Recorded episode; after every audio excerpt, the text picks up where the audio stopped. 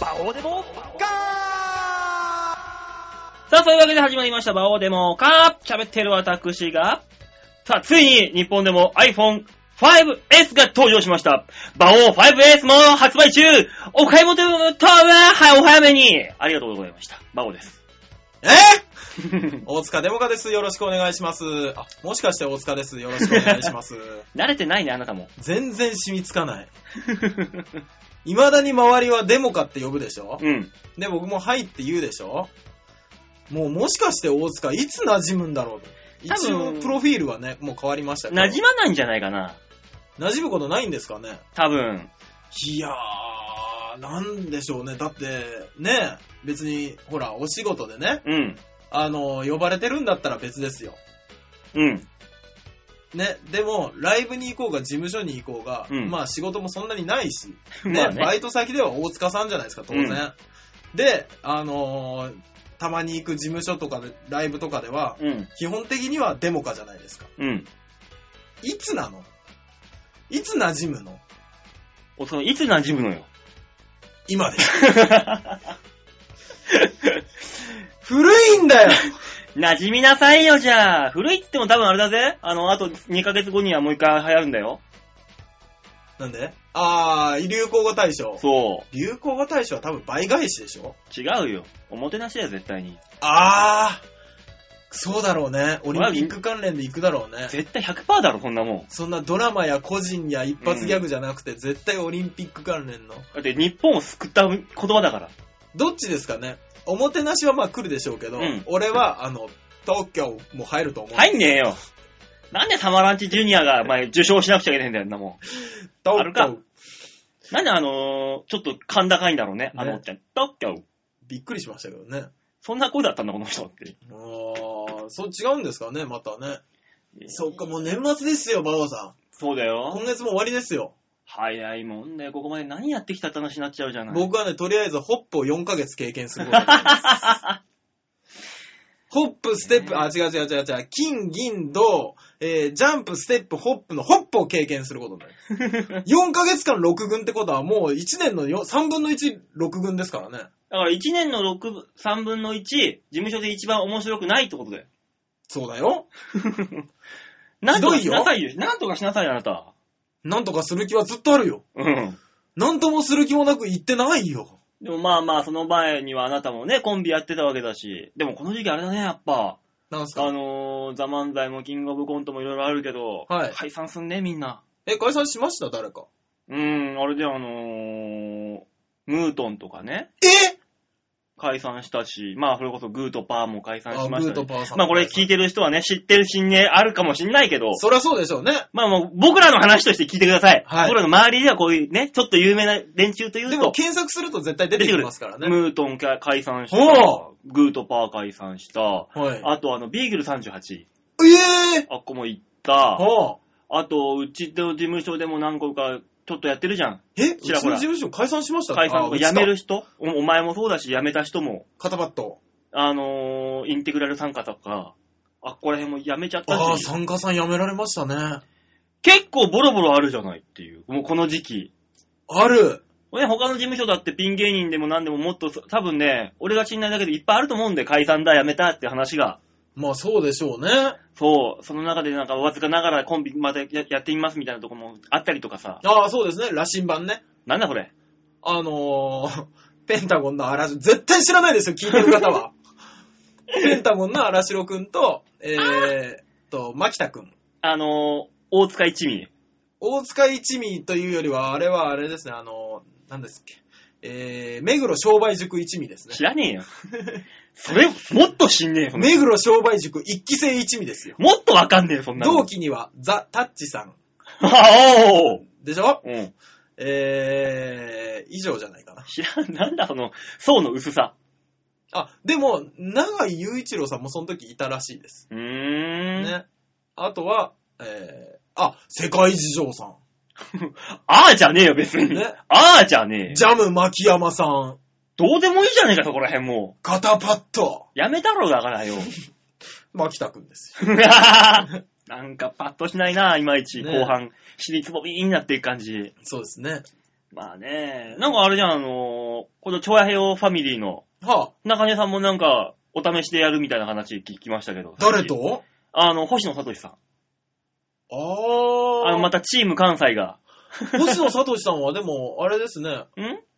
なんか徳原さんともお試しでやってみるみたいな話。そうそうそう。だから今なんかそういう感じで、いろんな人とやってみるみたいな。だあからー。チーム関西がね、なんかねここら辺で派閥が効いてるわけですよ、あっちは。また関西の濃いのが行く、行くなとか思いながらめんどくさいの。いやーでもやっぱりコンビでやりたいでしょう。うん特に大阪の人は。ね。なんとなくですけどね。そう。だから俺は長年なんかこん組んでたわけだけど、辞めた直後に、あの、上浜田の、あの、上ちゃん。はいはい。上田いるじゃん。はい。あいつが、はあバオさんどうすんの？って言うから、もうやだよ、コンビ組みたいよ、ピンやだよって言ったら、うん上ちゃんが、あんたまだ自分のこと分かってないのか。あんたはピンじゃないとダメなんだよ。いやいや、中根の方が絶対ピンでいけんだろうって言ったら、うん。あの人はコンビじゃないとダメなんです。こその時からしたのよ。したらやっぱ今の、今だって考えると、なんか俺ピンなのかなと思いながら。あー、一年ちょっとピンでやってきて、うーん。ピンな気がすると。ただもう、普通に漫才とかコントやりたいけどね。これはそれで。あのー、普通のうん。オーソドックスなやつでいいんですけども、うん。漫才とかコント、うん。あの、憧れるよね。そうだね。一人になった今ね。ただそれ普通のオーソドックスなことやってても100%売れねえのは分かってんだよ。うん、分かってます。分かってんだけど。分かってます。分かってますけど、僕はもう本当にキングオブコントを見てて、うん。コントやりたいって言いましたもんね。だってお前コントはパッととあんだけやっててできなかった口じゃねえかよ。できなかった。うん。でもコントやりたいんですよね。不思議とね。は ぁだからまあいろいろ人にあるんだろうけども、えーまあソニーでは最近あの、関西一派が幅を利かせてると。そうですか？む前からでしょ？前からっていうか、あのまあまあまあそれを言、ったらそうだけど。なんなんか派閥じゃないですけど、うんグループみたいなね、うん。できるじゃないですか。うん。人が集まっていくところが。うん。で、それで一個の、その一個で関西の方のグループというか、うん集まりがありますよね、やっぱりね。まあね。コミュニティですか？関西コミュニティ。やっぱ向こうでの思い出があると違いますよね。なんか関西弁でやりたいんだろうね。あいつらあいつらで。あ掛け合い的なそういう関西乗り。そうっすねまあ、西の人はツッコミがきつい 強いまあね、だからもう関東の人間としてはなんかもうこってこての関西弁の漫才っていうのがどうにも馴染まねえなと思いながら。いや、でもね、ちょっと羨ましいなと思うのは、うんあのーまあ、今、バオさんは西の人、西の人って言うじゃないですかね。西の人って言ったら大体大阪とか、まあ名古屋、兵ね庫。うん大阪、兵庫とかの人たちでしょ、うんで、あの、やっぱ西の人は、ツッコミがなーとか、ツッコミがきついなーとかっていう人は、東京の人でしょ、うん。俺どうしたらいいのよ。お お前は僻地の人で。ああ、そういうくくりがねえよ 島根、僻地の人で。おしゃれなコントやりたい神様がこう、あの、あ、ここなんかピース1個開けてんな。あ、じゃあこ、こ、ここら辺なんかつけとくかってはめたのが島根だろ。違うよ、島根から始まりですからね。なんでお前島根が日本の起源になってんだよ。ぐるぐるぐるぐる混ぜたとこでしょ、あそこが。あ、あそこが、あそこ中心に混ぜた結果、あそこは外に行っちゃったんだ。ずーっと。そう。なんか知らないけど、流行りしたりがあるんでしょうね、やっぱりね僻地じゃねえか、やっぱよ。やっぱ僻地じゃねえかよ。違う、昔の都。ねえよ、そんな、そこには。あそこは昔からペンペン草一本ぐらいしか生えてねえんだよ。いや、あそこの緑は半端ない。お前、お前が生まれてくるぐらいだから土壌は相当は疲弊してるよ。ああ。いや、うん、そうね。そうね、そう言われるとそんな気がしてきた。よく考えたら俺の性格の悪さは、うんあの、土地のせいだと思って。土と水のせいだと思って。でかいところに責任を押し付けた、こいつ。いやー、やっぱ島根の土地と水が良くなかったな お前、島根の人に怒られるぞ、お前。お前がそれ言ったら。地元に帰れなくなるわけですから。地元なくなるぞ。もうねえ。まあ、なんだかんだ言ってますけどね、それぞれね、おお国柄ってものがありますよと。そうですね。馬王さんはでも東京だけど、あれですね。んあの、あんまりおしゃれな匂いがしないですよね。おしゃれしかないからだよ。ねあのー、よくあの、卵料理ってのは卵の匂いしないねって言うけど、卵でしょすげえそれと一緒。うん。あのー、目玉焼きあるじゃん。あれ目玉焼きだけどみんな見た感じ目玉焼きだね。食べる目玉焼きの味がするねって言うけど、目玉焼きの匂いはしないじゃん。それと一緒。オムライスってあるじゃん？オムライスってあの、あーオムライスみんな、あーって食べるけど、オムライスの匂いっていうよりは、あの、ケチャップライスの匂いじゃんそれと一緒。要は、伊達巻きってあるじゃん。伊達巻きみんな食べるけど、伊達巻き、あー伊達巻きだねって食べるけど、卵の匂いしないじゃん。それと一緒。ね。あと、あの、鶏が先かに、あの、卵が先かってあるけど、あれ卵の匂いしないでしょ？それと一緒。ね。あの、神様が作り出したのは卵なんだよ。それと一緒だよ。だから俺は神から生まれたんだ。あがめろ。さあ、そういうわけでメール行きましょう。えー、ラジオネーム、えー、姫野さんからいただきました。ありがとうございます。えー、馬王さん、えー、なんだろうな。なんとかさんこんばんは。えー、先週はパソコンが壊れてしまって、不、不便極まりない生活を送ってしまいました。修理に出すと買い替えを勧められましたが、こういうものには詳しくないんで、どれを購入したらいいのか決められませんでした。普段の使い道は会社の資料作りやブログ、メール、ピグ、えー、スカイプ、ネットラジオ、投稿、ニコ生、グーグルくらいですって多いね、君。そうですね。お二人はパソコンに詳しいですか？もしおすすめがありましたら教えてください。僕は詳しいから教えられますよ。今だったらね、あのー、は、一体化。えー、パナソニックかソニーの一体化テレ、えー、一体化パソコン、あれは便利よ。俺今家で使ってるタワートップっていうパソコンなんだけど、あのタワー型だとね、あの、拡張がね、すごいできるんだけど、そんな、今ね、姫野さんが言ったような使い方するぐらいだったら拡張は必要ない。うん。だからね、拡張は必要ないので、多分一体型がいいかな。まあ、拡張って言ってもね、あの、そういう性癖の人がね、お尻の穴に指をつけて広げるとかそういう拡張じゃないからね、そんなのでパソコンを入れたら大変だからね、姫野さん。あなたは分かってると思うけども、そんなことは一切しちゃいけないよ。素直に、えーでもな、ノート型パソコンだったら、うーん、今のノート型のパソコンでもね、あの、外付けで USB、えーこれケーブルつなげればね、だいたい、まあ、今だったら USB3.0 っていうのがもう出てるはずなので、えー、ハブで12個ぐらいまでは多分、で、拡張できるから多分それでいいと思う。あ、今ね、ノートの方がね、若干安いからね、だいたい8万円ぐらい買い替えだったら8万円かな。まあ8万円ぐらいの買ったらね、パソコンいいと思うよ。うーん、ノート型パソコン。でも今ね、あの、その前にね、あなたはきっと、えー、スマホを買った方がいいのかな？アドレス見たら。まあスマホ。うーん、ガラケーなのか、まあ前、ガラケーとか言ってたっけかな？まあスマホだったらね、あの、パソコンがなくても、まあいけると思うんでね、これどうだかなと。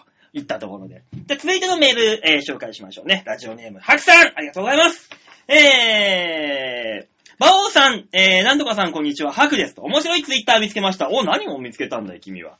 えーっと、フランス書品文庫公式ツイッターです。何を買ってんだ、あなたは。えー、フランス書院、まあ、信頼人に、えー説明しますと、えーそういう、えー、ぼ、僕、私側の方の人間が、えー好んで見る愛読書、えーそういう風に言ってみれば、言ってもらえればいいかな。えー面白いし、教養としても感心できる内容が多いです。例えば、貧乳について。えーフランス書院文庫編集部によりますと、SM プレイの禁句。M な女性に対して、ドロドロに濡れてるじゃないか。えはしたない女だね、この、このメスブだね変態が便所女と思うままバリ雑言浴びせてもいいが、絶対に言っていないこと、言ってはいけない言葉があって、それが、貧乳らしいと。フランス書院は言っておりますと、え、メス豚は嬉しいけど、貧乳は M な女性も傷つくらしいです。えー、だからフランス書院文庫における貧乳というの表現としてはない。えー、この文庫本における表現、こういう風になっているそうです。青さの残る渋さ。地味父。若葉香る父。青い、淡い胸。まださなぎの胸。青い小箱。バカじゃねえのか、こいつ。なんだ、青い小箱。覚醒していない胸。大人じゃないけど、子供でもない胸。あ、これわかるな。内向的な父。なんだ内向的って。へこんでんだろ、完全にそれじゃん。えーまあ、なんというか日本語の多様性が現れているような詩的な表現が多いんだと思います。というわけで、えー、まあ、なんとかさんの、えーご自身の具足を同じような表現で表現してみてくださいと書いてありますが、まあまあまあまあね、これあのー男性器の場合はね、なんだろうなでもまあまあ、とりあえずまず最初にね、この貧乳における、えー表現。俺もこれ持ってますよ。女性を傷つけない貧乳という表現。まあまあまあ、フランス松陰さんには負けるかもしれないけど、私が、えー言ってるのはですね、低脂肪乳。これはね、あの、スーパーにもね、言ってるように、まあ、低脂肪乳、イメージさえ伝わればいいかなっていう、低脂肪乳。これ言ったらね、あの、女性の方々はね、みんなね、あれ？ヘルシー？勘違いしてくれますから。これね、あの、絶対傷つくことはないですね。へ、低脂肪乳。まあ、これ、あの、男性？男性自身の場合はなんだろうな男性自身、まあまあまあ、あの、今で言う、まあ、ベタに言ったら、まあ、肉棒とかね、そういう、まあ、ありますけど、あのね、男性はね、30代以上の男性ならこれで伝わるだろうな。オットセイ。もうね、これはね、もう、勇敢富士様様。うわ、これ知ってる。だ、だいたい男性は知ってますね。あの、オットセイであったりとか、あとあの、表現として、その行為と、行為を表す音として、擬音ね。擬音として、あの、ズブリンコーっていうね。これはね、あの、トースポ様様。ね、これはもう、あの、男性はね、馴染みがある感じの表現かなという感じ。まあでもね、これ、あんまり深く踏み込むとね、あのー、P というか、あれが入ってしまうので、まあ、あと男性自身を表すような、なんだろ、やっぱ形なのかな？形。形、あのー、もうちょっとあの、でかい、でかさというので表すんであれば、あのー、あれだね、手く、肘、肘から先のファンタジー。なんのこと？なんだ、肘から先のファンタジー。まあ、なんかね、あの、イメージですよ。あとなんだろうね。あのー、ぬらぬらとしたすりこぎ。あ、いいねぬらぬらとしたすりこぎいいね。これいいですね。あとね、外交的な息子。なんだろうね、これは。センスがないね。なんだろうな、これ。もっと詩的な感じがいいかな、じゃあやっぱな。あのー、世界に思いを募らせるような。フランス、スイス。あ、あれいいね。あのー、個性的な水車。なんのこっちゃ。なんだ、個性的な水車。あとね、あの、あと、なんか、オランダ。フランス書院だから、相手が。敵国の、敵国じゃないけど、まあ、オランダあたり。オランダといえば、チューリップ。チューリップあ竹々しいチューリップ。アホくさ。どうですか、ハクさん。竹々しチューリップ。こんな感じでね、フランス書院、あの、馬王書院。で、では、あのこれからちょっとしばらく対応させていただきたいなと、思いますけども。えー、もしよかったら、えー、ハクさんも使っていただければなと。いったところで。まあまあ、なんだかんだ喋っててもね、あの、しょうがないので曲行きましょうかな。そうだ。もう今月最後の放送になるのか。9月の30日。あー、ゆきじさん。1ヶ月間マンスリーアーティスト、ありがとうございました。何気にね、なんか知んないけどね、俺の周りであの、太鼓さんブームっていうのが来てるらしくて、よかったね、ゆきじさん。太鼓さんブーム。なんかみんながね、太鼓さん、太鼓さん。あれのね、リズムが耳から離れないっつってね、あの、ツイッターでつぶやいてるっていうよくわかんない現象が起きてます。ねえ、だから、あのーこういう歌謡曲がね、頭から離れなくなるっていうのは多分ね、あの、聞いてるリスナーの層、えー多分高いんだと思います、うち。ねえ、本当にゆきじさんありがとうございました、1ヶ月。ねえ、プチ太鼓さんブームも訪れたということで、えー最後もね、この曲聴いていただきたいと思います。さあ、今月のラストマンスリーアーティスト、えー、ゆきじで、太鼓さん。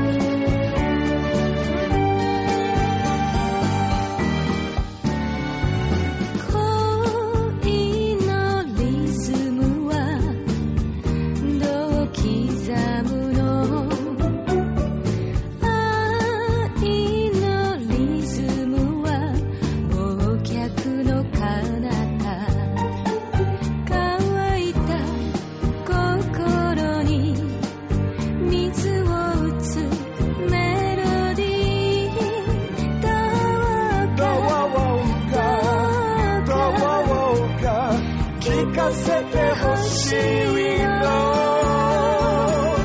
そんな私は太鼓さん太鼓さん叩き続ける太鼓叩いて太鼓さん太鼓さん私を狂わす浮気涙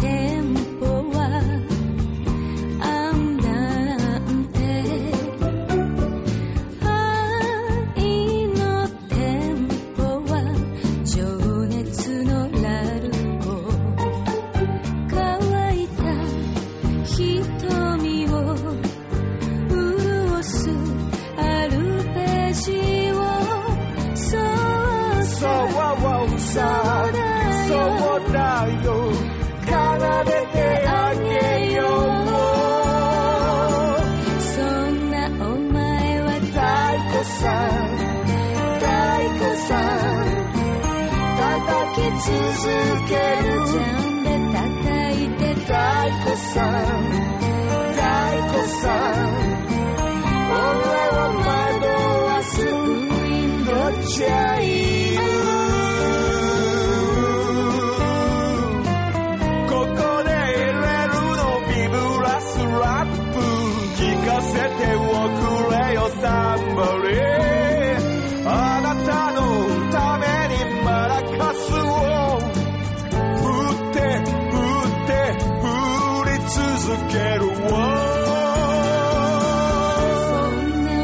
私は太鼓さん太鼓さん叩き続ける。カホン叩いて太鼓さん太鼓さん終わりを告げる。フレッシュシンバル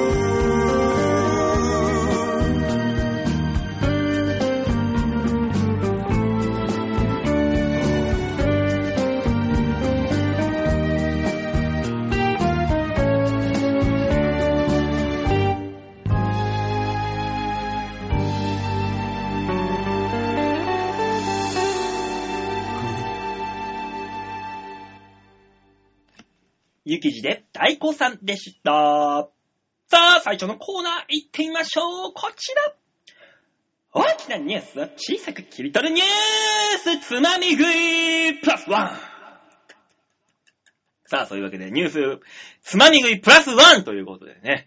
えー、パワーアップしましたニュースつまみ食い。何が違うと言いますと、ほ私のテンションが若干高くなるだけです。う。へぇさあ、そういうわけで今週の、えー、ニュースつまみ食いでございます。世間に広が、転がっている様々な面白いニュースを皆様にお届けしちゃいましょうプレゼント for you! というわけで、えー、今週のニュース、こちら飲み屋で後を絶たない、ぼったくりがパワーアップほというニュュースが入ってまいりました。ねえ、なんかあの、海外の通販のように、ー。うん。愛の手が、だけが入ってくる感じがなってますけども。あさあ、そういうわけで、皆さんにも聞いていただきましょう。え、今週のニュースは、その、どんな、えー、ぼったくりが横行しているのか。ただいま、世間で横行しているのは、プチぼったくり。ー。さあ、これなんだろう？何ですか、それは？えー、よく街で聞かれるのは、〇〇円、えー、制限ぽっきり制限ぽっきりだよ社長、社長制ぽっきり制ぽっきりですか？などという客引きの威勢のいい言葉に誘われて入店したものの、うん。お会計の際にはその何倍もの額を請求され断ろうもんなら奥から怖いお兄さんが出てくる。これはぼったくり。現在このような悪質店は取り締まりにより徐々に姿を消しつつあると。うん。一方で増えているのが、うん。あれ？もう、ちょ、え、600円ぐらい高くない？まあ、いっか。と、そのくらい、ちょっとだけ際どい商法をするブチぼったくり。うーん。えー、今回ですね、あの、その、ニュースの取材班が、えー、経験したのはこちらでございます。えー、客引き、言葉がこんな、だったそうです。うん。お兄さんお兄さん夜景が綺麗で、雰囲気がいい。個室居酒屋どうすか？いいです高くです高くです。お通しとおつまみ、うん一人2品ずつ頼めば、うんまあ、通常2580円なんですけど、うん飲み放題2時間980円。安いでしょ？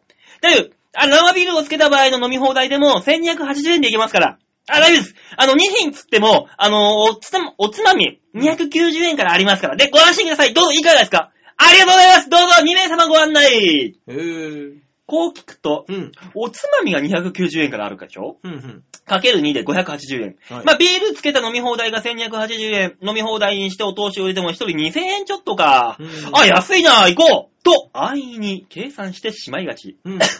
だが、実際の会計は2人で6419円となった。支払いは1人当たり3200円。うん。予想よりも1200円ほど高くなった。うんなぜこうした値段になるのだろうか。ほ入店してメニューを見てみると、うん290円のお料理はなんと、お新香の一品だけ。客引きの言葉に嘘はないが、さすがに二人でお新香4個頼む勇気はないだろうと。う。うん他のメニューを頼もうとすると、完熟有機野菜のマニュー、ム、ムニエル。北海道産のヒラメのなんてらかんてら。という副題がついたようなおしゃれな料理が並び、価格帯もかなり強気な数字のオンパレード。うん。味は、うーん、個人的な感想もありますが、まあ正直にいまいちと。お通しは、ちなみにお通し420円。サービス料がトータル額の10%、メニューに小さな文字でサービス料10%いただきますと書いてあった。うん。このサービス料、バーなのでは一般的だが、うん普通の居酒屋だとない店も多い。しかもサービス料だけではなく、週末特別料金や深夜の料金、うんさらに席料といった特別料金を設定している店もあると。もちろんこれらはその店独自のルールのルールなので、何の問題もないが、会計でトラブルになるケースが増えている。で、ちなみに東京都新宿区では、9月から客引き防止条例が、えー施行されているが、こういったトラブルは未だに収まっていないと。うーん。いや、でも高くなりますよね。飲み屋ってね。あら急に喋り出したお客さんが。いや、僕ずっと喋ってましたよ。わーとか、その、2980円みたいな。そうそうそうそう。やってたやってた。ちょっと、違う違う、あのね。お客さん急に喋り出さないであよ。の、曲が終わった時に喋り出そうと思ったんですけど、よく考えたら、うんあの、ニュースつまみ食いの時って、馬王さん読んでる間俺喋んないじゃないですか、毎回。まあまあね。毎回、あ、えー、あ、そんなことあるんですかぐらいじゃないですか。うん。で、この、えー、あ、そんなことあるんですかに行かなかった理由としては、黙ってたらね、不思議とテンションが下がってた。だから、ここまでの間に、徐々に徐々に自分の中で上げていって、今ようやく、これならいけると思って出てきたところです。あれですよ、大塚さん。何ですか？あなたはね、陽気なパワーがないんだから、負のパワーをために溜めて、溜めてそれを一気に爆発させる。逆のパターンの手法での、この、パワーのぶつけ方？っていうのをしてみたらどうだろうと、逆に。なぜ僕が陽気なパワーがないと思ったんですか？え今までだ出てこなかったから。どう見だって明るい青年でしょうが。どこがだよ、常にあの、うつうつとしたお前が。見てください、この髪の毛のくるくる具合。もう完全にお前小池さんなの、そこれれ。陽気なやつしかくるくるしないでしょうが。ラーメン大好き小池さんはラーメンが好きなだけであって、陽気じゃないぞ、あの人は。なんでラーメン大好き小池さんを出すんだ？くるくるだからだよ、頭がく。るくるだったね。そうだよ。いやー、天然パーマ、いや、何の話ですよね。天然パーマが2980円とかそういう話じゃないんだよ、いや別に、でもね、居酒屋のちょっと高いところって、うん。明朗会計ではないじゃないですか。そう。あなのね、長いレシートくれないでしょ？くれない。なんかしないけどね、わけはね、メモ用紙の走り書きみたいなのバッて渡されるんだよ。そうそうそうそうそうそうふって。なんだこれっていうような。だからもうそれはもう仕方ないんじゃない？ぼったくられなかっただけでよかったんじゃない？俺も前ね、渋谷歩いててさ、どこ店しようかっつって、歩いてた時に、はい。まあ、ポン引きというか客引きの人がさ、はい。飲み放題900、本当にこのまま、飲み放題980円で、お通しも1品あるけども、え、1人1品頼んでくれたら2時間飲み放題にしますよと。はいはいはいはい。いや、でもそれ高いでしょ？って。いや、うんじゃあビールもつけます。あ、ビールつけてそれだったらいいか。うん。行ってみたと。はい。一品が本当にあのー、980円以下のものがなくて、おー一人一品だからせいぜいそれで行っても、2000円いっちゃうわけよ。そうですね。で、一品ずつ食ったって、もうしょうがないと、入ったから。ってうん。言って、頼んだのよ。なんとかむ、あの、なんか、美味しそうなやつね。あの、サーモンマリネ、はいはいはいはい。どうせ980円だったら、もうこれ、うんこのサーモンマリネみたいなの頼んでみよう。うん。頼んだの。うん。で、もう一個は、あの、野菜のスティックうんの、それでいいや。それもあって980円だよ。うん。ね。どんな野菜が出てくるの？いっぱいあるんだろうと思って、どうせつまむんだったらこのぐらいでもいいや、もう。うんうんうんうん。だから、サーモンのマリネがまず出てくるんだけど、はいはあの、ミキレ。い。ええはぁと思って。ミキレで、うんこの下に玉ねぎが薄く皿に引いてあって、うんうんサーモンがミキレぐらい入ってて、うんクコの実みたいのがパラパラパラ。ああ、はいはいはいはで、パセリがちょん、うんマリネでございます。マリネでございますじゃねえんだ、この野郎と思いながら。い。いやー。これで950だから一切れはい333、330円くらいするんだよ。もう、そうなってくると。そうでしょうね。おい、こあ、えー、これで、かまんま？って言ったらその次に持ってきたの、あの、スティック。おう何本だった？えー、きゅうり3本、人参3本、うん大根2本。で、あのー、小皿にマヨネーズ、ただのマヨネーズがついてるよ。これで980円。へえ、大根が、何なのその希少性は日本だけって。わかんねえ。多分残ってたんだろ、大根だけ。あ何これと。大根サービスでございます。いらねえや。何これと。それで1000円で、2000円だよ。で、飲み放題980円だろ。それもう3000円で、一人。うわ一人3000円これで。うん。ほん、えぇ、?2000 円 ?2 時間逆にそれがね、2時間っていうのが向こうの手なんだよ。2時間飲み放題だと、うん。ビールばっか飲んでても、うん。おつまみそんな少ないから、もう一品頼ま、頼みたくなるじゃん。ああ、なるでしょうね。逆にこれが、本当に60分だったら、うんもうすぐ帰れるけど、2時間あるから。そうね、飲み放題をフルに使って元取ってやるって思いますもんね。でしょ、うんしたらもう、わけわかんねえの頼んでも、負けなのよ、もうこっち。そうね。で、ああ、もう、で、ビール以外はって見たら、なんか、焼酎とか、チューハイとか、そんなんしかねえの。ね。カクテルっていう書いてあるだけで、うんなんかチューハイだったもん、完全に。うわーなんだこれと。もうほんとやられた、あそこは。いや、でもね、あの、よくよく考えたらそうなんですよね。うんあの、飲み放題とかってあるじゃないですか。うん。結局ね、飲み放題で出すってことは、まあまあ飲めない人とかもいて、その差額、差はあるだろうけども、うん結局お酒を安く仕入れてる必要があるわけですよ。うん。そうなってくると、あの、チェーン店が絶対強いわけじゃないですか。そう。チェーン店以外でビールつけた飲み放題なんて出ないから。そう、最初にね、俺もそれ、今、大塚がね、言ったことはそうなんだけど、ね気づきゃよかったのが一個あったんだよ。何ですか？店に入ったら、うんまあ結構な繁盛してたんだよ。えー、で、至るところで、わーわーとか、歓声が上がってるから、うんうんあ、そんなにいい店なんだうん、まあね、そってんだけ人い思ったら、うんあの、マリネが出た瞬間に、俺も、えー、って言っちゃったのよ。これだと思って。至るところで同じような声が出てんのよ。うわー、怖そうな店。わーっと思って。わー、ここだと思って。気づきゃよかった。うわー、何なんですかね。やられて、しかもあれだよ。うん。あの、個室だって言われたから言ったのに、うんうん。カーテンシャッて閉められた。そうだよね。個室？と思って。あるあるあるある、あの個室居酒屋って名乗っててさ、すだれみたいなのとかさ。あ。る。どこが個室大部屋仕切ってるだけだろ、こんなもんみたいな。そそういう、そういう意味では、ここの大塚のこのスタジオ大塚、はいカーテン真ん中にシャッてやったら、個室だよ個室ですからねもうこれで。う。何なんでしょうね、その、あの、簡易風俗店の区ね。ねもう見、見えるじゃん。もう見えるじゃん。個室って言いながらもう立ったら見えるじゃん、向こう。そうそうそうそう。ちょっと隣のおっさんなんかもう、なんか女の子チパチパしてんじゃん。ちょっと隣のおっさんか女の子のあの、動きに合わせてカーテンが揺れてるじゃん、みたいな。揺れてるじゃん。ねえ。で、あの、お時間でございます。延長は、ああ、いいよいいよ、この子でいいよ。つっておっさんもやってるじゃん、もうここで。なんでもう薄暗いじゃん、もう何？もう、もう、ピンサロじゃん。まあ、ピンサロですね。もうえーいやー。もう本当のもう、そうですか。ぼったくりはいかんよ。でもね、プチぼったくりだったらまだいいよ。ね？まあね。大塚さんなんてぼったくりであの、3万ぐらい持ってかれてるじゃん。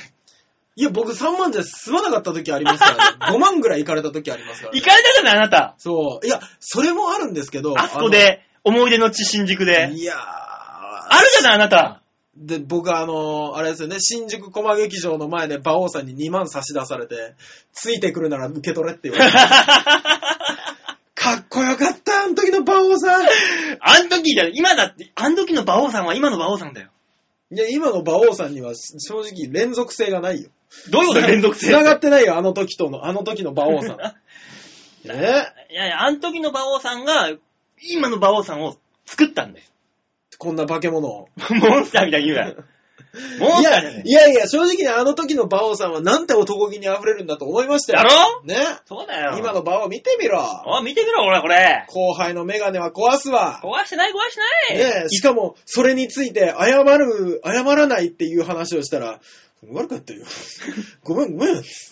かっこ悪すぎるだろ だって俺踏そんでんねれ、それだったら謝る代わりにですよ。なんかもっと違う返し方が絶対あるでしょうがと。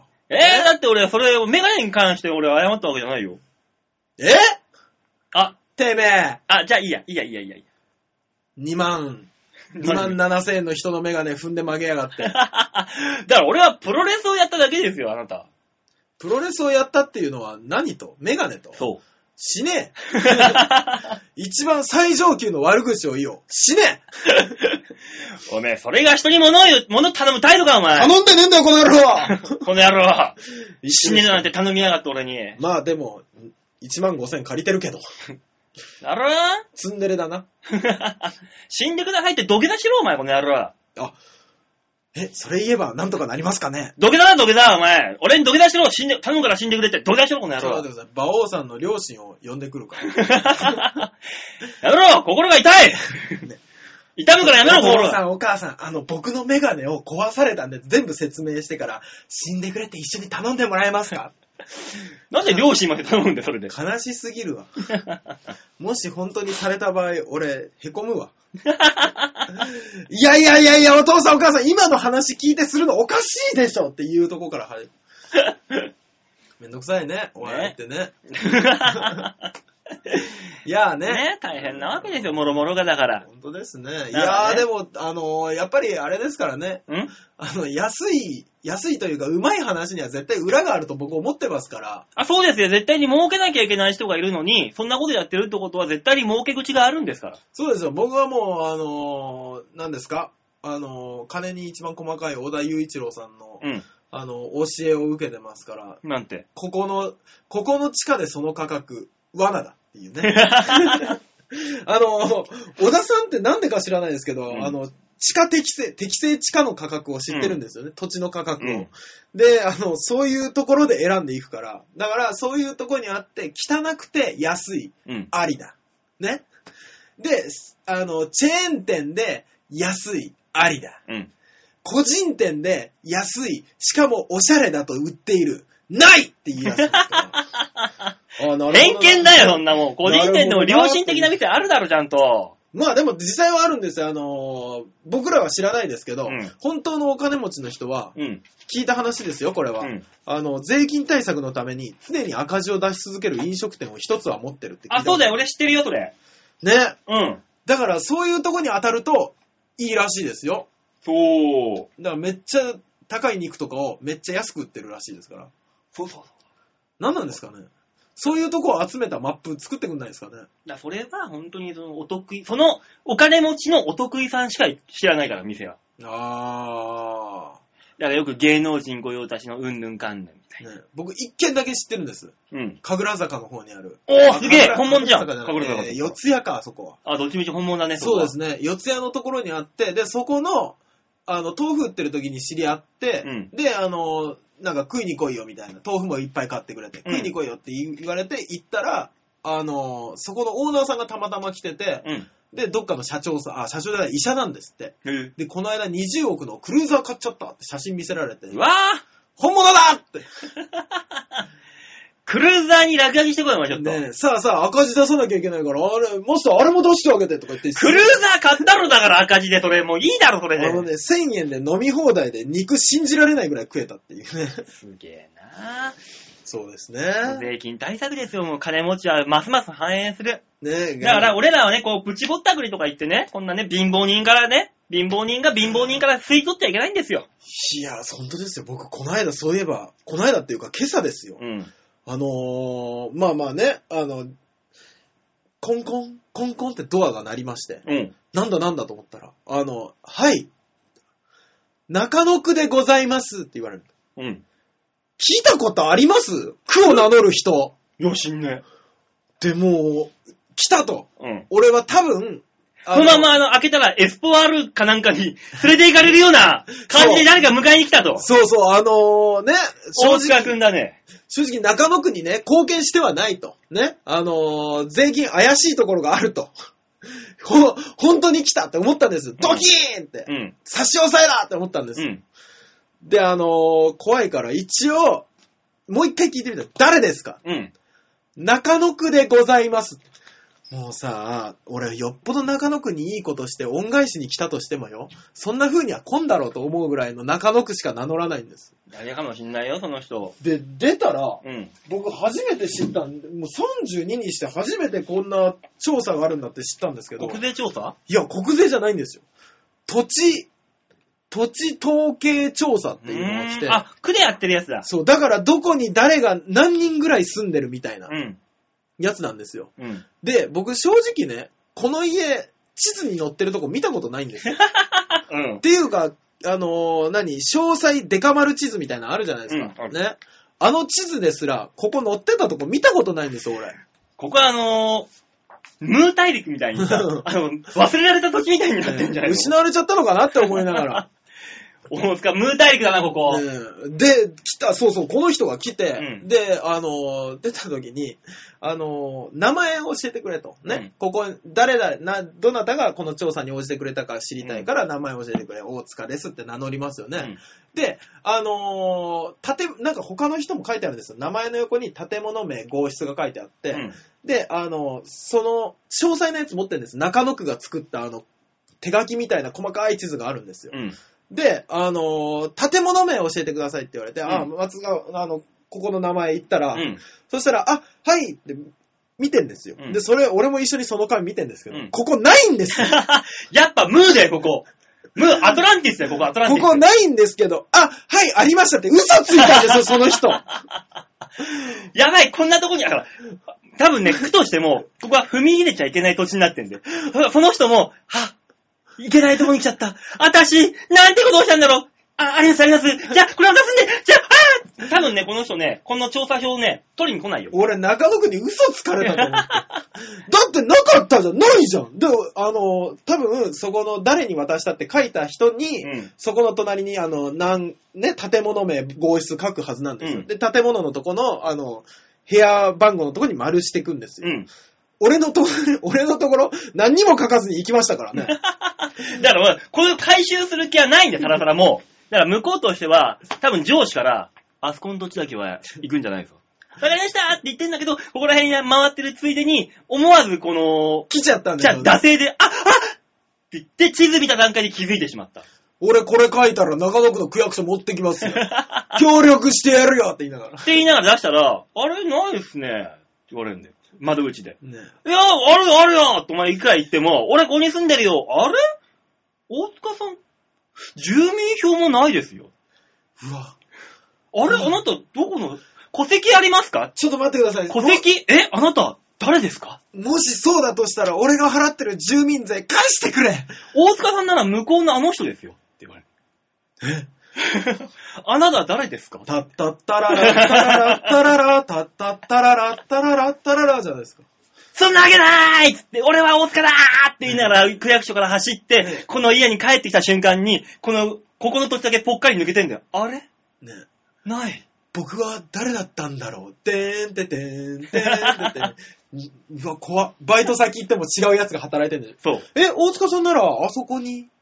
あーあいつはうわー俺だよ、大塚きついわで、電話するだろ、俺が。うん大塚どこにいんだよ？大塚がね、うん駅前にから来てくださいっていや、今俺も駅前いるんだよ。え？え、駅前の自動販売機の前いるよ。僕もいますよ。え？うわ違う世界に、ま、行っちゃってる。うわすげえかわいそう、俺。でーんででーん。うんね、あのーその世界でまあ何年か過ごしたとしましょうよ。うんもしかして大塚が大ブレイクしたら俺殺しに行くかもしれない。だから、もしかして大塚なんだろ？うわー違う可能性もある。そういうことだよ。やだなぁ。よかったな、お前の名前の出生の秘密がここで今明かされて。やだなぁ、俺。もしかしてやだなぁ。馬王さんよ。大変なことが判明したんですけど、うん。まだ1個目のコーナーなのにもう45分になるんです。さあ、そういうわけでね、ニュースつまみ食いのコーナーでございました。何の話だったっけこれ？とりあえず曲行こう。曲いきましょう。曲行ってから今週の構成をちょっと練り直そう。そうですねこれは。はい。まず曲行きましょう。えー、さあ、それでは2曲目行きましょう。ゆきじで、浅草秘伝。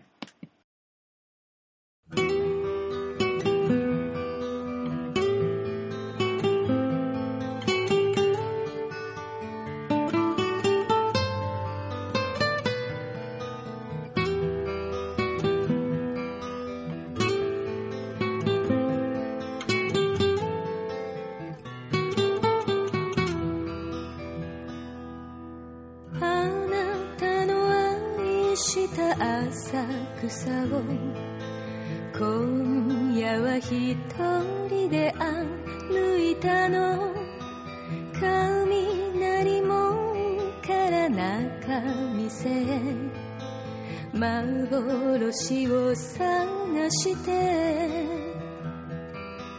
神谷場の電気プランで私をわそうとした愉快そうなあなたの笑顔。あの日は今どこへ？浅草線で東銀座へ。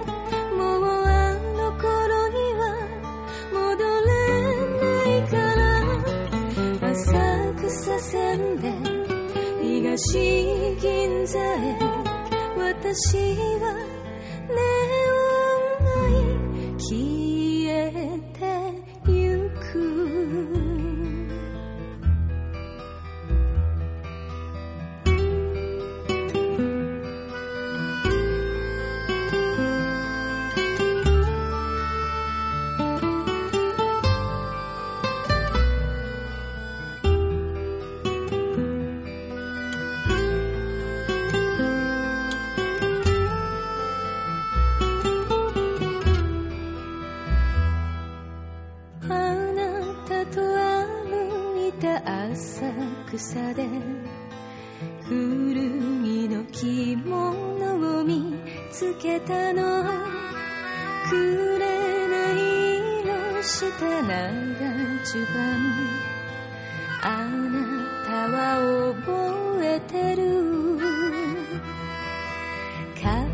っぱ橋の土壌の店で文豪気取った。あなたとっくり傾ける姿を見てるだけで幸せだった。浅草線で東銀座へ。もう途中者は許されないから。浅草線で東銀座へ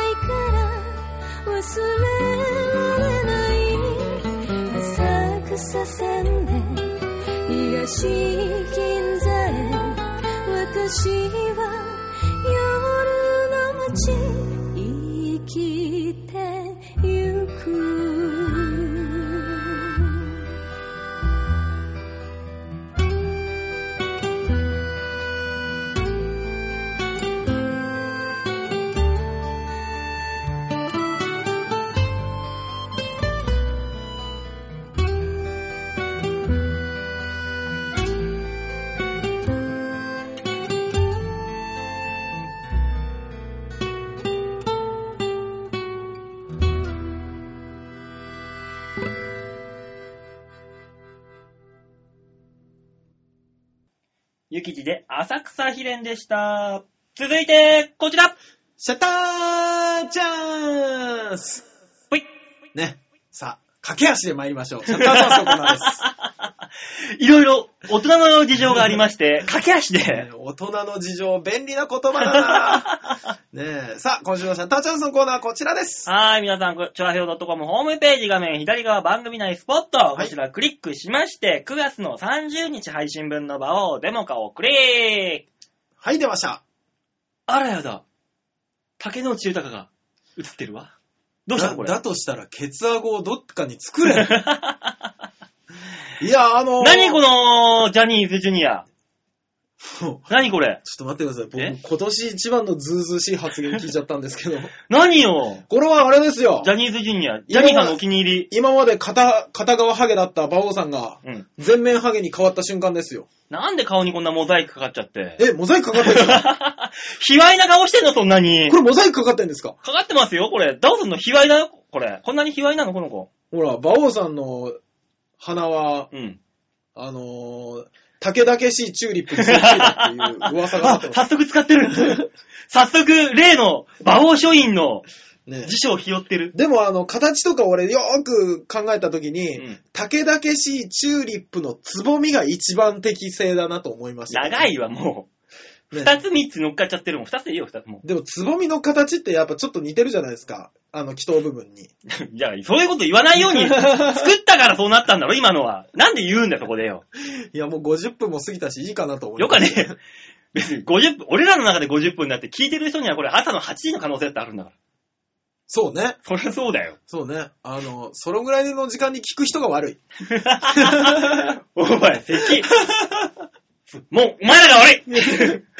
いやー、でもね、あの、馬王さんが何を考えたか、今までね、あの、はい。かたくなに片側だけずっと刈り上げてたのを、うん。なぜか急に髪を下ろし、うん。両側を伸ばし出すという大事件が起きまして、大事件じゃない、可愛らしいだろ。SMA が揺れた。プリティだろ。あの、バイキングさんのうん。優勝以来、初の大惨事ですよね。あの、3時じゃないだろ、大事件か。別に。バイキングさんの優勝も3時になっちゃうから、そしたら。そうだね。優勝の時にもう、お、お祭り騒ぎだったじゃないですか。なったで、今回、馬王さんがその髪型にしたらお祭り騒ぎだったじゃないですか。なってねえよ、そんなこと。そんなことにもなってねえよ。まあ、2、3人が気づいたぐらいだよ。あれっていう。気づかない人います？それ。気づいても口に出出すほどでことでもないだろうっていう。でも俺確かに聞いたことがある。馬王さんのファッションとか、いろいろあるじゃないですか。ね、はい伝説が、うんね、バイクのタンクに貼ってるとか。うん。あれ、後輩たちは気づいても、うん。言わないようにしてるって聞いたことある。そんなわけねえだろ。言わないようにしてるってどういう、どういうことだよ、それ。だから馬王さんのことよく分かってない後輩とかいるでしょ？まだ。うんまだね。ね、やべえって思って。ただ単純に、やべえって思って。で、そういう後輩でも知っていくうちに、あの、ソニーでナンバーワンいじってもいい先輩だっていうことになってくるんだろ、どうせ。そうそうそうそうそうそうそう。いや、めんどくさいもん。ね、そのいじり方も、やべえ。やべえいじり方をされるんですよね、馬王さんね。超やだ。馬王さん何なんですかね？何が？後輩の舐められポル、舐めるポイントがいっぱいあるのね。ねなんだろうね。俺優しいからだろうな。そう、しょうがないな。持ってもらった天性のこれもね、あの、魅力というかね、チャームポイントでもあるからな。しょうがないかもしれないね。不思議とあの、舞台上に転がしとくと一人でいじるポイントを発掘していくんじゃないですか。うん。ねあの、指摘していくだけで十分ないじりになるようなことをするじゃないですか。うん。そういうとこじゃない？それで笑いになってんのに、なんで舐められるっていうスタンスになるんだよ。おかしいだろ、話がよ。何なんですかねまあまあ、優しいからが一番ですけどね。多分は。だから怒らないじゃないですか。まあね、その圧もないしね、別に。あ、ない。他の先輩、ね、連中は圧があるだろ。ある。舞台上でも何でも。、黙ってても怖え。っていう圧が。圧ありますね。俺はそういうオーラを出さないあ、収めてんですか？の。収めても、俺だって刀は常に鞘に入れてくからこそ、抜いた時に恐怖があるんだよ、あれは。武器になるんだよ、抜いた時に。一回馬王さんが、ドッキリでいいですよ。うん。誰かに、めっちゃ切れるとこ見てみたいですね。あ、だから逆にですよ。うん。あの、昔タモリさんが、うんあの、赤塚不二夫さんと一緒にやってたうん。ドッキリであるじゃないですか。お店で大喧嘩して表に二人で出て、うん。あ二人で大喧嘩して表に出た時に、店の中の雰囲気見てクスクス笑ってたっていう。あー、あの話か。それを事務所でやってみましょうか、一回。やだよ、めんどくさい。大塚めっちゃ怒られる事件。あっても、別に周りになんてことないと思うよ。そうね。なんちゃことない。あいつだしっていう。そう。これがだから、あの、もっと違う影響力のある人だったら話は変わってくるんで、きっとまた。じゃあ、あのー松本クラブにしましょハリウッドザコシショウにしようか。馬王がザコシさんにめっちゃキレてたぞ、あいつ。何や、何考えてんだいやもうその前にザコシさんに、あの、土下座を何十回としなきゃいけない。そしかもあれですよ、あのー香川照之さんばりの、の、半沢直樹の最終回ばりの面白い土下座を100回ぐらいしなきゃいけない。う。ハイパー土下座。ハイハイパー土下座100連発をしなきゃいけないですよ、多分。膝壊れるわ。そんなもん。いや、膝だけで済むかな多分あの、額がすり減ってんね、きっともう。そうね。もう多分100個目ぐらいになったら、あの、5メートルぐらいから頭から落ちての土下座とかやらなきゃいけないですよ。もうねね、骨粉砕してるよ。ゴグンっていう音しますよ、床に当たって。いや、あの、もう、さやりすぎて、ペコッペコッって、聞いたこともない音が出るよ。いやですね、僕ら喋れなくなって。すごいよ。その一個、一回のために、生涯を潰すような障害が残るんだよ。そうですね。あの、たかしさんとザコシさんが喋る番組に変わってますよ もうね。もう俺らそれやったこ、やってないことになってるから、しかも絶対にそれは。もう。嫌だ。いやー、なんかドッキリはどっかでやってみたいですけどね。まあね、そういうのもいいかもしれないけど。面白そうですからね。うん。えー、あ、そっか。そんなわけでこんなシャッターチャンスのコーナーでした って言わなきゃいけないのか。そうだよ。ね、あのー、今度さ、は誰かゲスト呼んだ時にさ、い、え本番中なのに俺とお前、俺がお前に大説教するっていうコントやってみる？ー、やる。ゲストがそれですごいうるたえるっていう。誰にしましょうね？牧田くんにしますか？喋んなくなったら困るんで、だから。喋るやつじゃないと、ここは。ね、その中でも本番中だから、いや、ちょっととか、そんなんか言言ってもらわないと。普通に凹んじゃう人はダメよ。でも、あの、ちゃんとこ、あの、番組のこともフォローしながら、うんあのーこっち、二人のやつも仲裁しながらできるのは多分吉沢さんとかですよ。あー、ヨッシーか。あの、気遣いナンバーワンの方ですよエンジョ。イワークス呼ぶ、ねでもな、ヨッシーの場合。吉沢さんはただ、あの、見抜く可能性があるからね。うん。もっとバカっぽいやつの方がいいよ。そうそうそそううそうそう。何も考えてないやつ。そうですね。ちょっと今度考えてみようか。考えてみましょうかゲストのブッキングも同時に、ねそれが聞いて、いや、それやって面白そうな人。そうですね。うん。あ、いいじゃないの。誰か呼んできましょうね。うん。さあ、そんなわけで、えードッキリの計画が決まりそうです。シャッターチャンスのコーナーでした。おい、この俺、俺の、ジャニーズジュニアの話どうなったんだよ、今。いや、馬王さんのさ、うん髪型が変わって馬王さんがなんかちょっとモテようとしてるっていう話にしようと思ったんですけど、うん。あの、そんなことを気にならないぐらい違う話になっちゃった。どうしたんですか、馬王さん？モテようとしてんですか？違いますよ。仕事が欲しいんです。あ、え髪型変えたら仕事来るんですか？私の場合ね、往々にしてそれがある可能性があるああー、ので。でも確かに片方だけ刈り上げたあの個性的な髪型は、時として邪魔でしたもんね。うん。だから、あの、普段はね、おろす感じでちゃんとまとまってて、舞台に出る出る時だけ、うんワックスでもムースでも何でもいいから、わっとセットできりゃいいだろっていう。ああ、そうですね。二択でいけりゃいいんだからさ。そうですね。あの、うん何もそんな髪じゃなくったってって思ってましたけど。そう。だから、こう、今の髪型だったら、うんちょっといろいろできるわけよ。ああ、まだそうですね。うん。だから、それでいいじゃないですか。いいこっちじゃないの方がいいわっていう。ねバオさんもそろそろね、あの、立派にお仕事していただいて。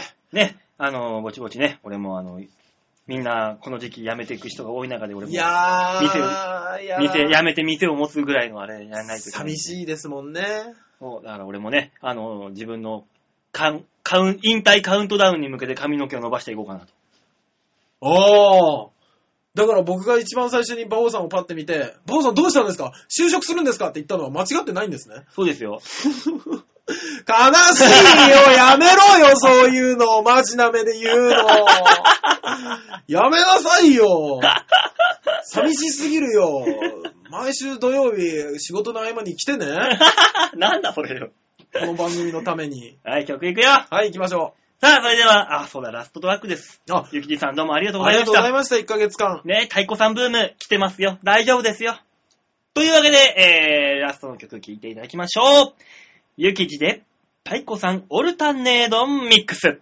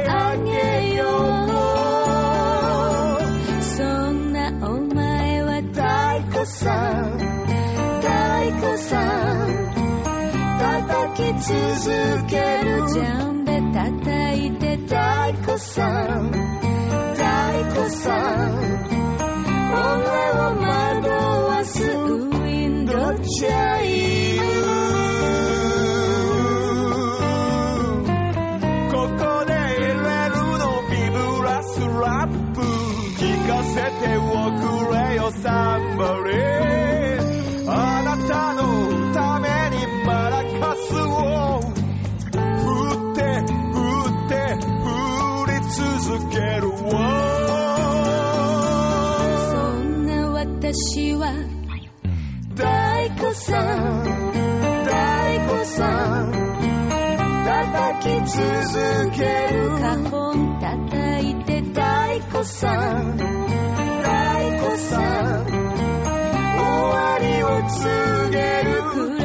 ラ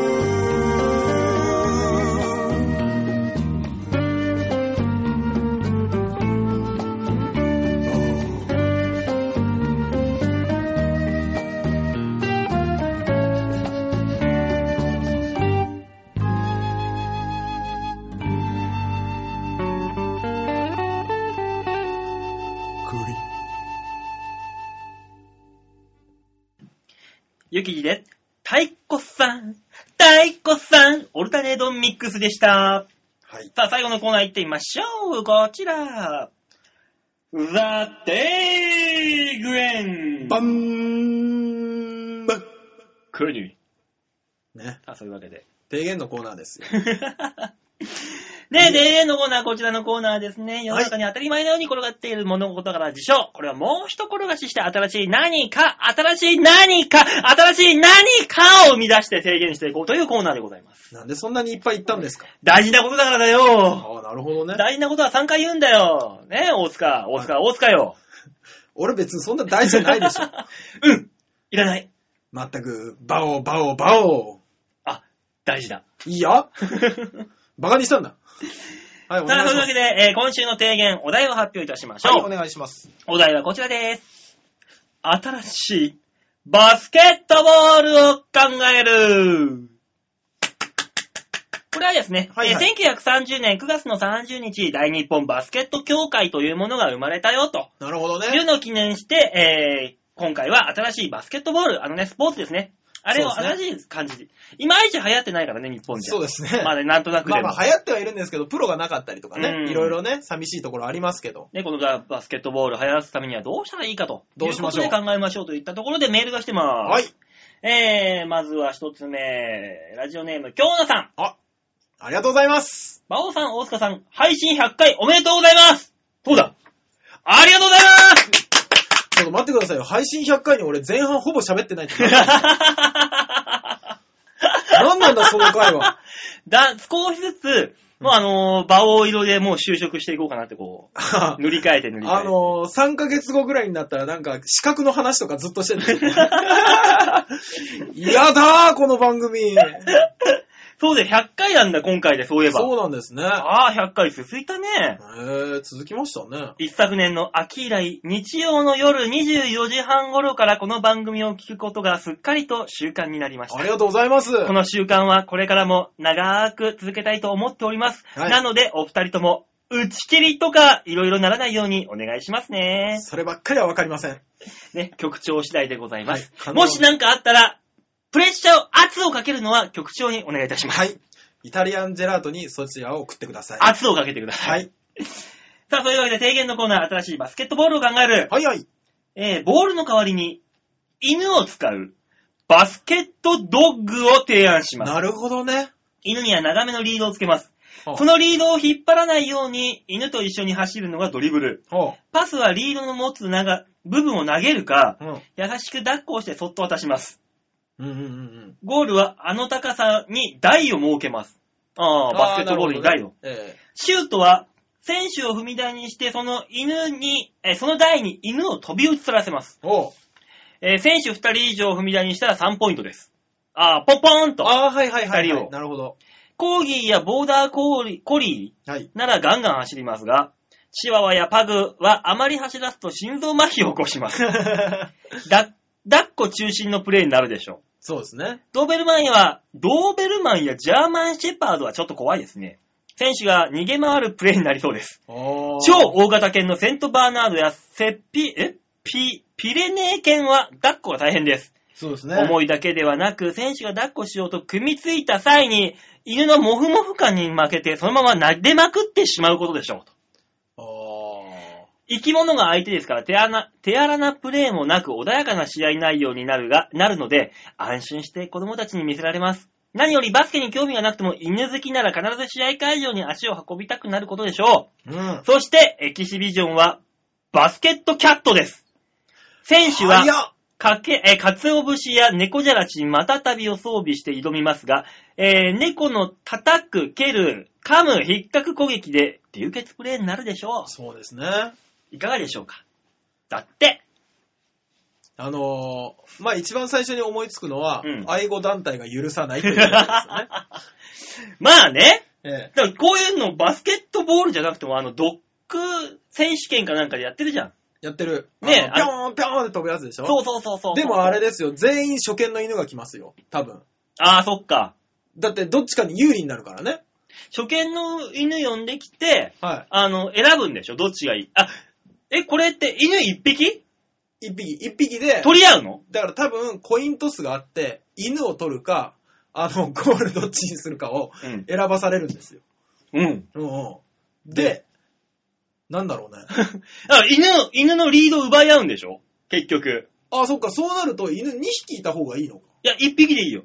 1匹なのか。だから、一匹、リード持ってるやつだろ？そいつにめがけて、タックルとか、オラーっつって思いっきし、タックル、足元からのタックル、突き上げるようなタックルをして、リードを落とした瞬間に他の選手がバーって、そうそれを、そのリードをみんなでガーって取りに行って、うん。ハッハッハッとつって的をしたからそのリードを後ろにポンって投げて、後ろのやつが取って。後ろのやつがゴール前にいる選手にこのリードをガーンって投げて、ゴール前にいるやつがこのリードを取って、その犬にポンポンって。バオさん、バオさん。え？それね、アメフトだ。あったーそうね、違うスポーツだな。じゃあ、バスケットボールってアメフトだったんだ。違うよえ？アメリカで生まれたしか共通点はないよ。だって今そうなったじゃん、結論。結論になったね。困ったね。なんでしょうね。もう一個来てます、メール。はい。ラジオネームが、姫野さん。姫野さんありがとうございますありがとうございますね。バスケットボールはルールが複雑なのでよくわかりません。なるほど。ファールばかりのど素人なんです。よくわからないので見た目だけでも変えてみたいと思います。はい。先週、大塚さんがちらっと言っていた、はい。アーリーウープやブザービートはい。の成功率を上げるために、はい。ゴーリン、ゴールリングを直径5メーターぐらいに広げる。ああ、なるほどね。ボードも大きくする。うん。比較、えー、比例してコートも大きくする。うんうん。ワイワイ楽しいので、男女混合、プレイヤーの上限を増やす。おうゆ女子、えー女子のユニフォームは可愛くスコート。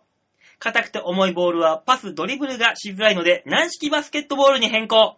会場は適温、適温、えー適温適湿で快適。ただが、えー観戦に来てくれたお客様には美味しい弁当とお菓子、お酒をおつまみにご用意。うん老若男女、少しでもバスケ人気が出ますように。とかわいい。かわいい。犬とか、この、投げるとか、ドーベルマンに血まみれにか噛まれるとか、うん違う。ねバスケットキャットっておっしゃってましたよ、奥様。奥様、ニャンパラリンっつって猫が転がるみたいな、シュートしたら、言ってましたわよ。怒られるよ。もう二度と京女さんメールくれなくなっちゃうよ。いいじゃない。うちにはこの、コントラストのはっきりした二人の巨匠がいるんだから。なかなか使いやすいよ、これ。こんなにはっきりしますか。なんすか、そのほのぼのとしたスポーツ。ねえ、なるほどね。ああ、うんなるほど。男女混合。男女混合とか、あの、いいですね人数増やすとかはいいんですけど、会場を変えるのいいね。ね、バスケットコートが、あ、いいの浮かんだ。何？今ね、うんサッカーでも、うん普通のサッカーでっかいコート、はい。フットサル、はいそして、ビーチサッカーあるよね。ありますね。ビーチバスケ。球全然跳ねねえよ。いや、だから、そ、そこに、あのースイカ。おうスイカを使ったビーチバスケ。なるほどね。ね。そうだったら、あの、落としてもビーチ上だから大丈夫じゃん。バフってなるだけでしょ？ええで、しかもシュートをした時に限って、うんシュートゴールのところに包丁つけといて、フォンって投げた瞬間、パサって入ったら、バラバラバラバラ。ね。入った1点だーそれを子供たちにそう、会場にこう配って。うんうん。で、しかもこれ男女混合だから。あ、水着だしね、みんなね。そうしかもあれだよ、これね、あのー姫野さんの案をちょっと採用しましょう。はい。大きくします。何を？コートあ、コート。コートを大きくして、うんうんスペースがあるじゃん、はいはい。このスペースで、あのーちょっと、お色気を出すために、ビーチパラソルを、ああ、なるほどね。ビーチパラソルコーナーを置いて、うん。で、女子でなんかがそこで、あのーファールかなんかしたらそこにパビーチパラソルコーナーで、はいセクシーポーズを取って、1分間いないといけないっていう。試合に出れないわけよ。イエローカードで。バオさん、バオさん。漁村が反映する気がする。そのスポーツで。だろ？うん。したらもうビーチパラソルがあってあるとしたら、うんやっぱあの飲み物が必要だから、うんまあコート広いから片隅の方にバーカウンターつけよう。あ、いいね。そう。あの、海の家みたいなのがちょっとせり出した感じのやつね。いいねバーカウンターの隣には、あの、鉄板を置こうぜ。あ、焼きそば焼きそば焼。きそばが焼けるしね。そうそうそう。で、あの、ファールしたら焼きそばを作んなきゃいけないっていう。あー、でもなるほど焼きそば1個ちゃんと作り上がったら、あの、試合に出れ戻れる。で、その作った焼きそばをまた会場に会場に配って。あいいね。いいだろ、ええ。これいいじゃない。あとは、あの、せっかくだから、うん。あの、砂浜でできるもの、うん。まあ、あの、スイカ、あ、ちょっとあの、賭けも、賭け？の対象にああ、なるほどね。ちょっとお金が絡むとね、みんなワイワイできますからね。馬走らすか。ダートだから、うんあの、整備が必要ないんだよ、砂浜だって。あ、なるほど。暴れん坊将軍のあれみたいになります。そうそうそうオープニングみたいになります。しかも、これ、うん動物の、うん。あの、砂浜ってことは、うんクッション効いてるから、うん足を壊すことが少ない。そうなんだ、いいですね。動物愛護団体もにじ、もうニコニコ。ああだからコートがものすごい広いから、そう。あのーボールを奪っあ、スイカを取って、その馬の人に任して、馬の人が運んで。足を運んで、そう。でも馬の人はそのままシュートしちゃいけないんいだよ。けないんですよね。一回人にパスしないと。そうそうそう、あの、オフサイドラインみたいなのがあって、そこでもうまた誰かに渡さなきゃいけない。そう。だからオフサイド、だからオフサイドもあるんだよ、だから。馬より先に、あ、あ、人より先に馬行っちゃいけない。ああ、なるほど。ね。で、うん人にパスして、人がそのスイカをゴールポストにポーンって投げた瞬間に、うん敵、敵人、敵チームの馬に乗った人がやぶさめみたいにして、シュパーンって射抜くんだよ。うお射抜いたら、いやもう敵ポイントで。あ、なるほどね。だから、あの、自分のゴールに入れるのも、あの、得点のポイントですけど、そうそうそうそう当然自分が攻められてゴールに入れられる瞬間もポイントのそう。チャンスと。だからそれこそあの、何アーリーウープみたいなおうおうテクニックが使わないと射抜かれちゃうんだよ。ファーって。うわ、素晴らしい。馬王さん、これにしよう。ただ、冬地獄だけどね、そのスポーツ。ブラジルやるよ、ブラジルで。おーあったかいとこで。いいね。あったかいところがいいですね。ねそしたらサンバもやろうぜ。そうちょうどスペースあるんだから。馬は走るわ、サンバはやるわ、焼きそば焼くわ。いいじゃないの。パラソルで、ピもう、だからイエローカード出せ出せってお客さんみんな応援するわけよ。そうですよね。焼きそば食べたいですからね。そう。イエローカード女の子だったらね、セクシーポーズやそうそうそうそう見れるわけだし。えバオさん、え？今のところいいとこしか思い浮かばないけど。だろ？ぜひこれを逗子海岸でやってもらおうぜ。クラブ化が問題化されてるけど。ねぜひ行きます。どうですか、この、バスケット。ねもはやバスケットと呼べるかどうかは微妙ですけど、これなら日本全国でやるでしょ多分、日本が揺れるぜ。揺れますね。これはバスケットボール業界。ね田臥勇太なんかもやってくれるぜ。あー、やりそう。でね、あのー子供たちのためにみたいなのありそうですしね。ロッドマンかなんかが、あそこら辺が、あいつ暴れるからなあの、俺専用のスイカっつって、なんかスイカにペイントかなんかしちゃって持ってくんだよ。やりそう。あの、黒のところが色とりどりのやつでね。そう。赤い、赤のラインのスイカだぜ、みたいな。う。わー。ま、無理だけどね。それ言っちゃおしめえよ。はい。